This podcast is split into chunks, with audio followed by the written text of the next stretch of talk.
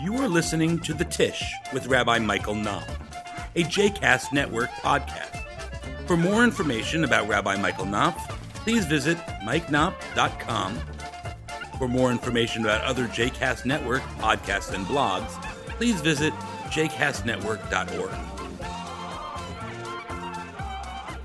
This is uh, chapter seven of the Tomer Devora. Um, uh, we're uh, moving along here. The um, just uh, just uh, just to catch people up, uh, or or if you're new to the to the class, the Tomer Devora is a book written by the Kabbalistic master Rabbi Moshe Cordovero in in the 16th century in which he outlines the uh, the mystical system of uh, sfirot, of divine attributes, and suggests ways in which human beings can emulate those different aspects of God in their behavior. And so each chapter outlines one uh, more of those attributes of God, uh, and uh, and then lays out how it, how it plays out in the human realm. Okay, so the last chapter we were looking at uh, Midat Gvura, which is God's power, God's uh, judgment. Um, it was a it was a difficult uh, chapter, not only because uh, Gvura is um, one of the um, harshest sfirot in the Kabbalistic system, one of the uh, uh, sfirot that Kabbalists like to talk about the least, uh, because it uh, it it uh, challenges uh, the the, uh, the, notions of God that, that many of us like to have, myself included, of a, of a God who is who is uh, kind and compassionate uh, and, uh, and and loving. Um, of which there are many sfirot that outline God in those in that way, but Gvura um, is is God's uncomfortable side.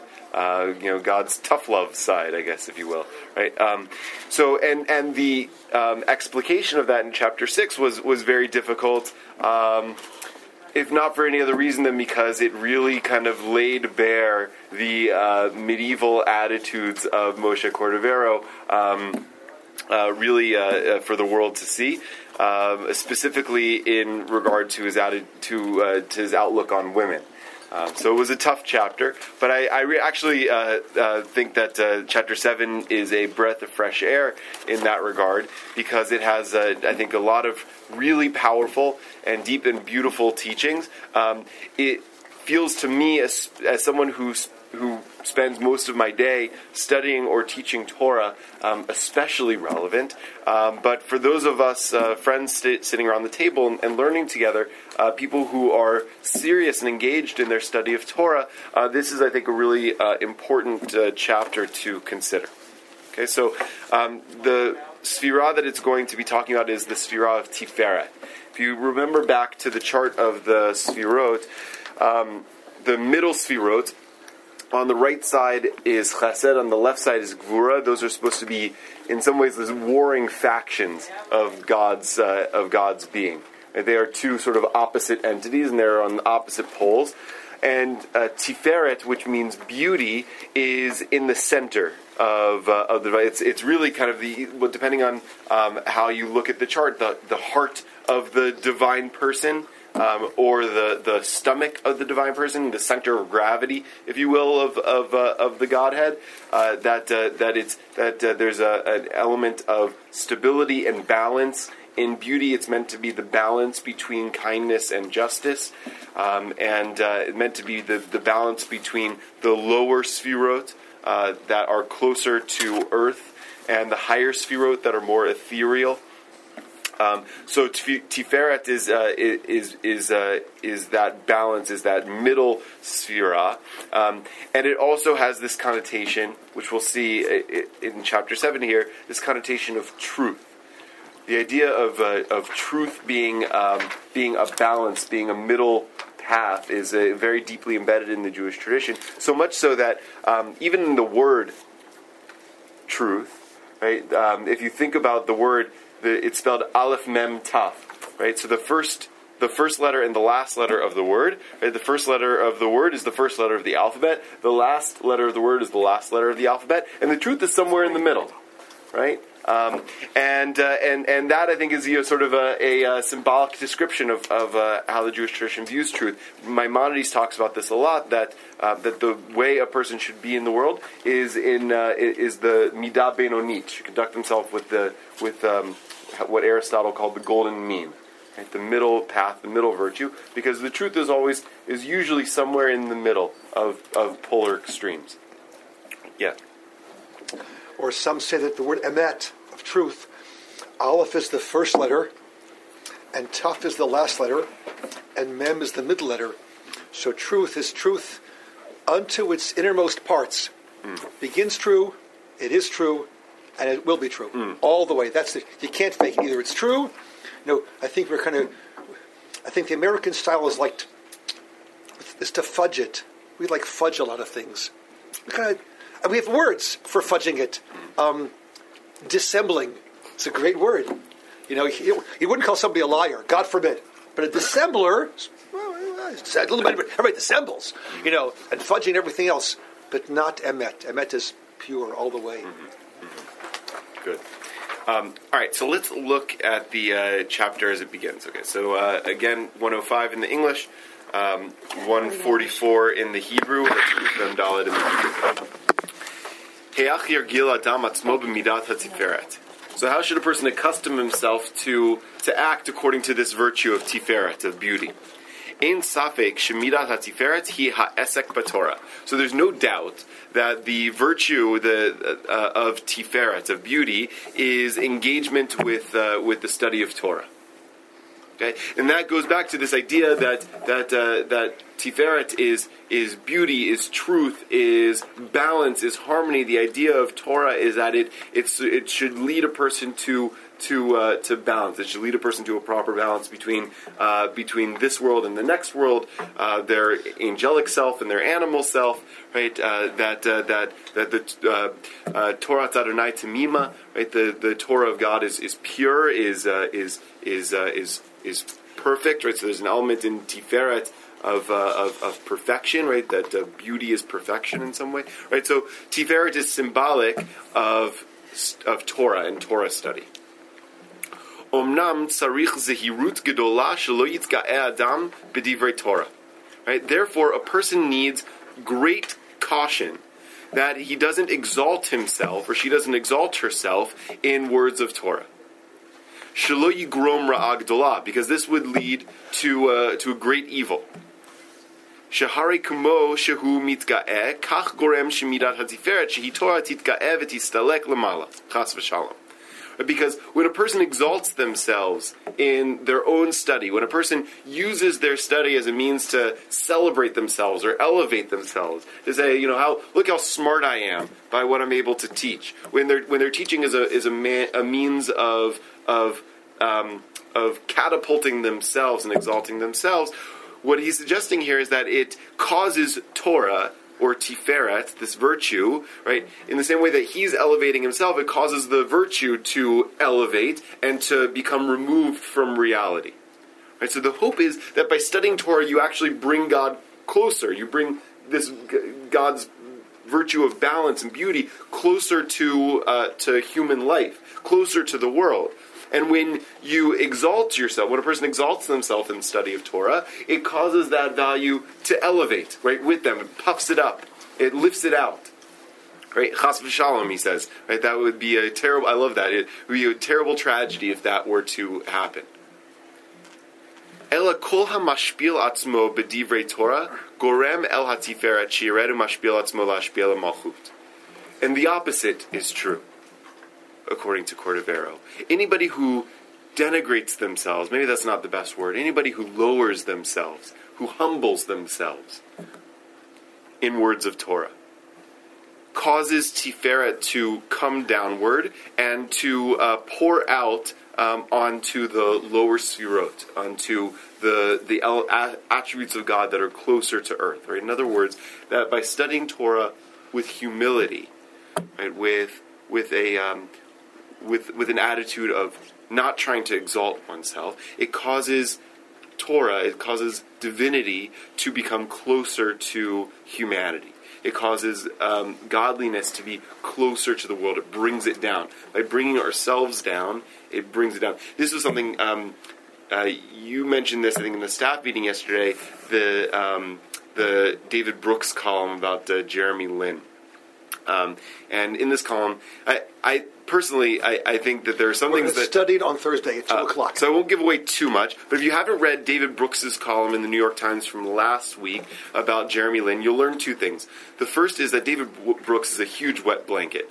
Um, everyone's really excited about Jeremy Lin, and he's just like, yeah, well, not so fast. Don't be excited because religion and uh, and uh, and sports are antithetical. Um, so that's one thing you learn from that column is that David Brooks is a huge wet blanket. The second thing that you uh, learn is uh, um, the second thing that you learn is.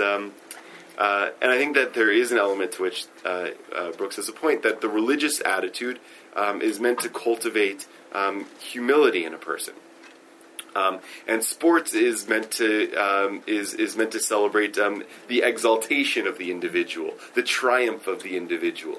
Um, and so I think that that's what he's saying here. He's saying that that Torah is is not meant to uh, uh, you know exalt the people who are the the cl- most clever in its interpretation and its teaching, right? It's meant to be in service of bringing divinity into the world. So by exalting oneself in its study, right, it diminishes the capacity that that uh, that godliness can can uh, can can remain in the world by by virtue of it. Yeah.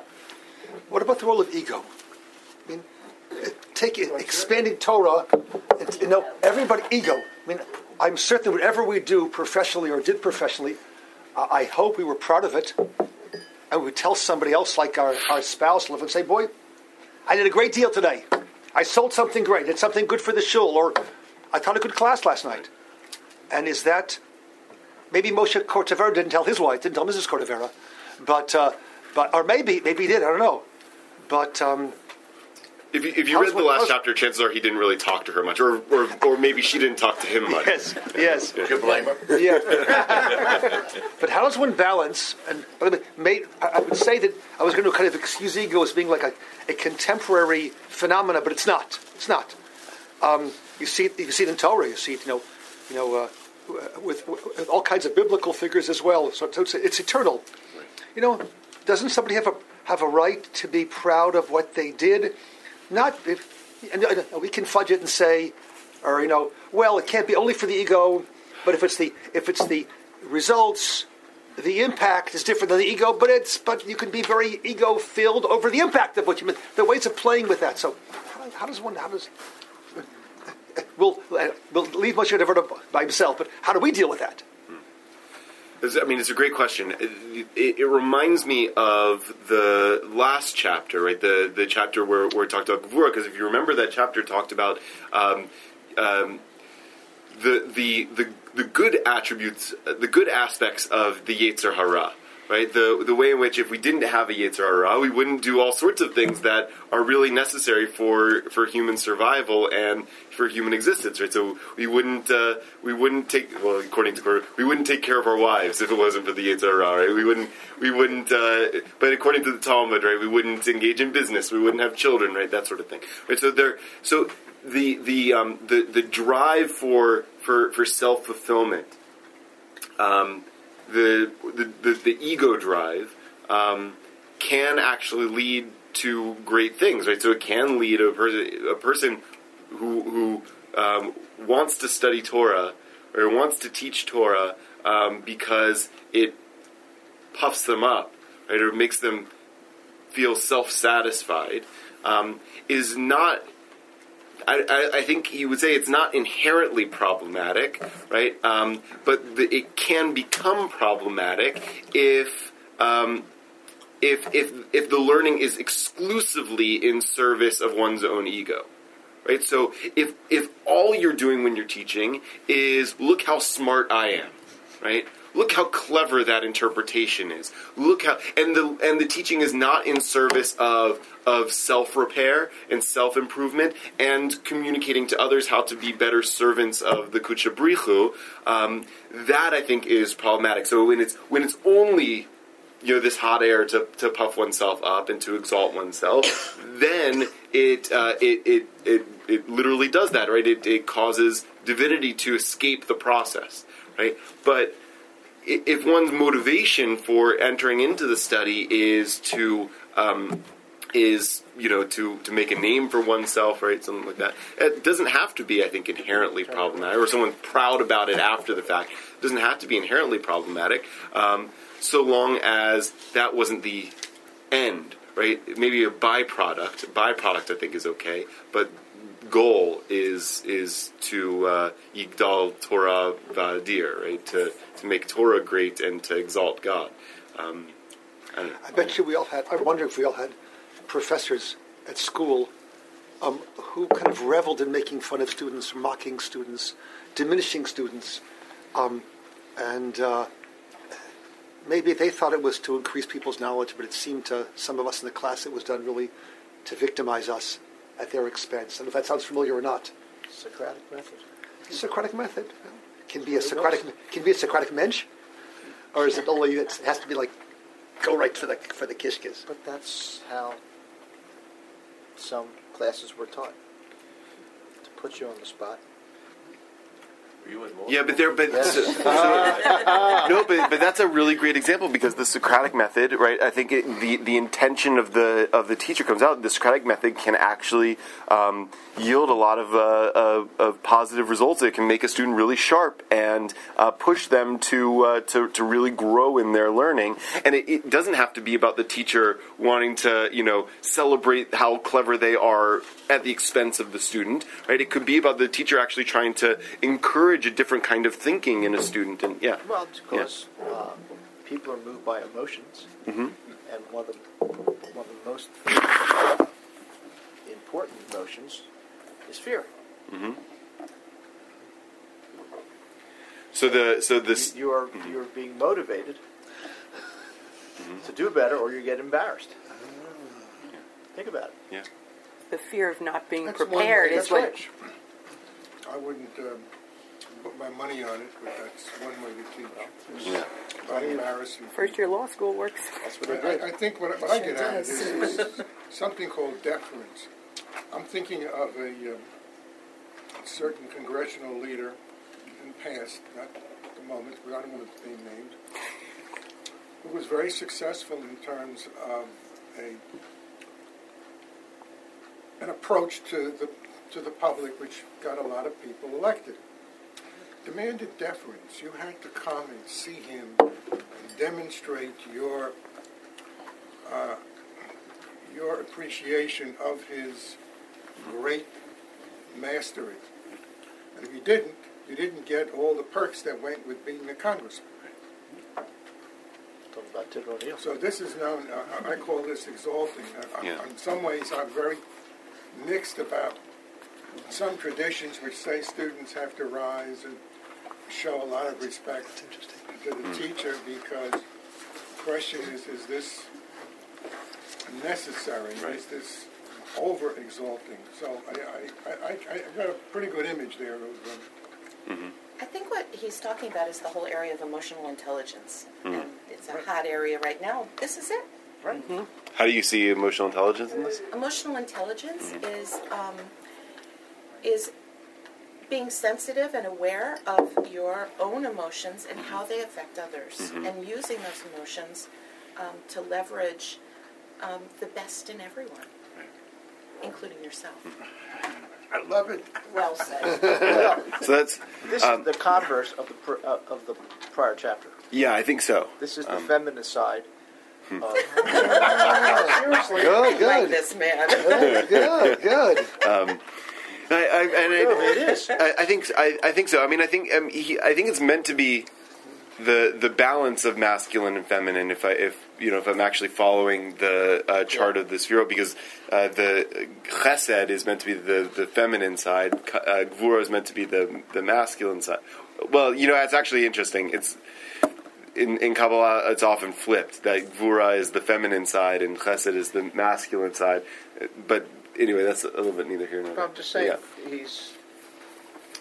Um, the, but I but I do want to say, you know, going back to, to all these comments, right? Um, a teacher who uses the Socratic method, where a byproduct right, might be the embarrassment of a student, right? Um, where the outcome an unintended outcome, potentially, is the because you you want to kind of you know you use the emotions right to uh, to to uh, encourage a different kind of thinking. You don't want it to get to the point of embarrassment, but you know that that that that is part of the process of the Socratic method. But a person who, let's say, loves the law, right, and is using the Socratic method to get their students to to um, to cultivate a you know a, a sense of the uh, of the power of legal reasoning and the importance of a of a certain mode of thinking, um, and to get them to love the the law the way he or she loves the law. I think is different than a person than a teacher using the Socratic method. The same method, right, but different intention and different focus, and so maybe different trajectory. A teacher who's using the method just so they can, you know, show how much smarter they are than the student. And I think that there are teachers who do it both ways. Usually, they're the teachers that students either really admire and look up to, or really resent going Okay. to class with. Um, and I think that it's the same, similar to, to what Larry's saying, right? So if the if the if the teacher's purpose right is to show how much they know versus how little the students know or you know how how you know uh, sagacious they are as a congressman versus how little right? and to and to have and to have the uh, the the other people you know um, serve Bow that down. bow down right um, I think that, that the intention really matters. I think the intention does come out in the teaching, right? But even if it doesn't, the intention really matters. What are you intending to do by engage? So the the whole business with with rising for a rabbi, um, I, I see the discomfort there, and I I definitely see the discomfort if if the the rabbi demands that kind of behavior as a means of serving their own ego. I had a teacher in um, in elementary school. He's still a, a, a rabbi in Atlanta. He's a Chabad rabbi in Atlanta, who would have us um, not only stand up when another teacher came in the room, but it would have us stand up whenever an older student came in the room. And the purpose in doing that was not to not to have the, the, those people walking in the room uh, have the ego boost of it, but to remind us that um, that our elders and our teachers represented a Torah that we hadn't yet acquired, right? And we and we rise for Torah because we we um, want to rise up to Torah. Right? And so I think that that right is not about service of ego. That's about um, that's about a, cultivation of a value in a person. Right? There's a we're physical beings. Um, my my teacher Rabbi Artson says, you know, to, to paraphrase Madonna, right? We're we're physical boys living in, in physical worlds, or material boys living in material worlds, um, and uh, and so and so you know activities like that, right, can help um, uh, crystallize values in ways that just thinking about them esoterically can't. So, um, which is which is one of the things that uh, Christianity has has been able to do very well, right? Um, embodying God in a person, right, is very helpful to people, and it's why there's you know three billion Christians in the world and only um, you know however many 10 million 11 million Jews right we're not as good at it uh, for for good reasons right at uh, at you know em, embodying divinity right but it's harder for people to latch on to the, to the ideals when they're not embodied right so um, so that I think is is one way of doing it it can be abused right? The Socratic method can be abused. He's talking here, I think, about the abuse of Torah, right? So, the ego as a as a byproduct of teaching Torah isn't inherently bad, right? But but approaching Torah for the purpose of exalting oneself, right, is bad. All right, so we'll we'll, we'll stop there. He's going to go into specifically, actually, this issue of, of how you relate to your students uh, in in this paradigm. We'll get to that next week. Have a great day.